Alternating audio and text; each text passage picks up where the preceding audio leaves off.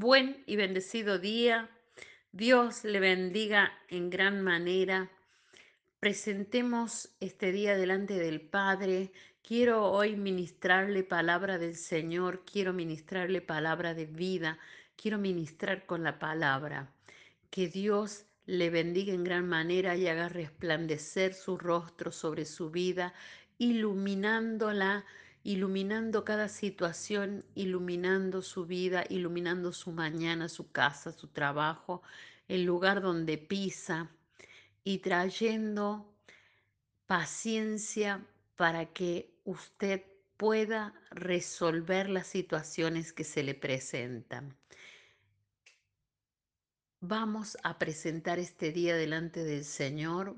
Acompáñeme a orar. Padre del cielo, te damos gracias por un día más de vida. Gracias por tu paciencia en nuestra vida. Gracias por que tú nos guardas, nos cuidas. Gracias por tu bondad infinita sobre nuestra vida. En el nombre de Jesús, amén. Dice la palabra en el Salmo 41. Pacientemente esperé a Jehová y se inclinó a mí y oyó mi clamor. Titulé este devocional La esperanza es producto de la paciencia.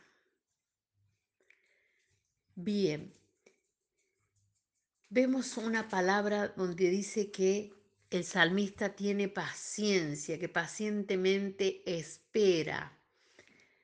En una época como la que vivimos tenemos muchos urgentes y los resolvimos. Resolvimos hacer café instantáneo, té en saquitos, comidas rápidas y por esta razón que nuestros urgentes nos demandan soluciones instantáneas, es que nos maravillamos en la paciencia perfecta de Jesús.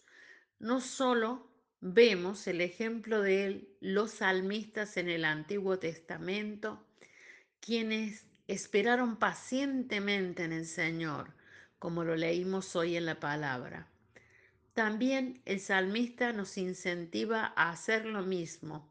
Salmo 37, verso 9 al 11. Porque los malignos serán destruidos, pero los que esperan en Jehová, ellos heredarán la tierra. Luego dice, pero los mansos heredarán la tierra y se recrearán con abundancia de paz. Qué preciosa palabra Qué preciosa promesa para los que tienen paciencia, para los que esperan en Dios. Recrearse es volver a crearse, volver a hacerse con abundancia de paz, que ninguna situación nos desborde.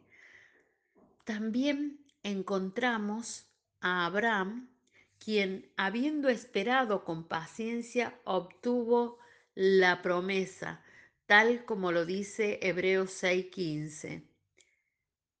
Entre todos aquellos que mediante la fe y la paciencia heredan las promesas, Hebreos 6:12.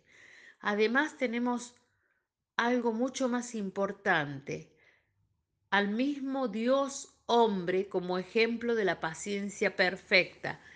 Primera de Timoteo 1:16 que nos dice, pero por esto fui recibido a misericordia, para que Jesucristo mostrase en mí el primero toda su clemencia, para ejemplo de los que habrían de creer en Él para vida eterna. Gloria a Dios. Cuando Jesús muestra su paciencia, no solo nos muestra la misma paciencia de su Padre, sino que lo hace siendo completamente humano.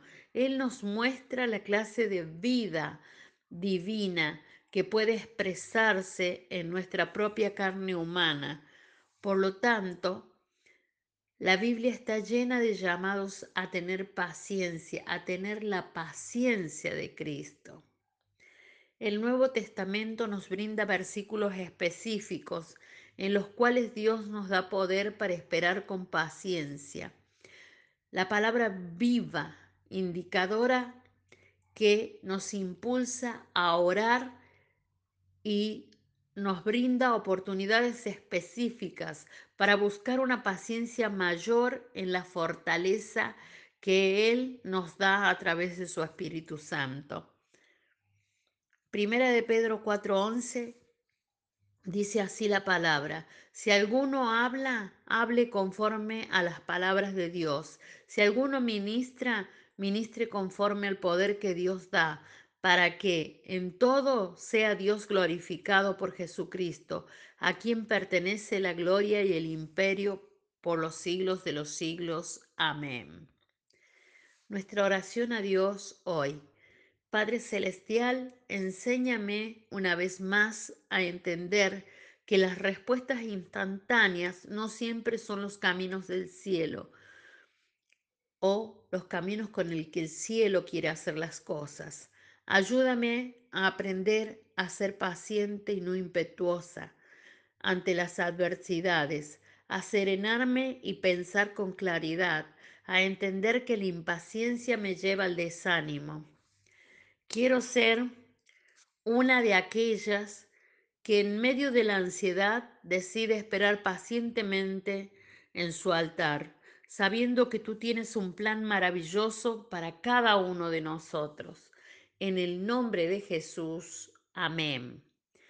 Te bendigo, te declaro en la bendición de esta palabra y declaro que esta palabra se revela tu vida y que esta palabra la escuchas y que viene la fe por el oír y eres transformado por esta palabra y recibes la paciencia de Jesucristo.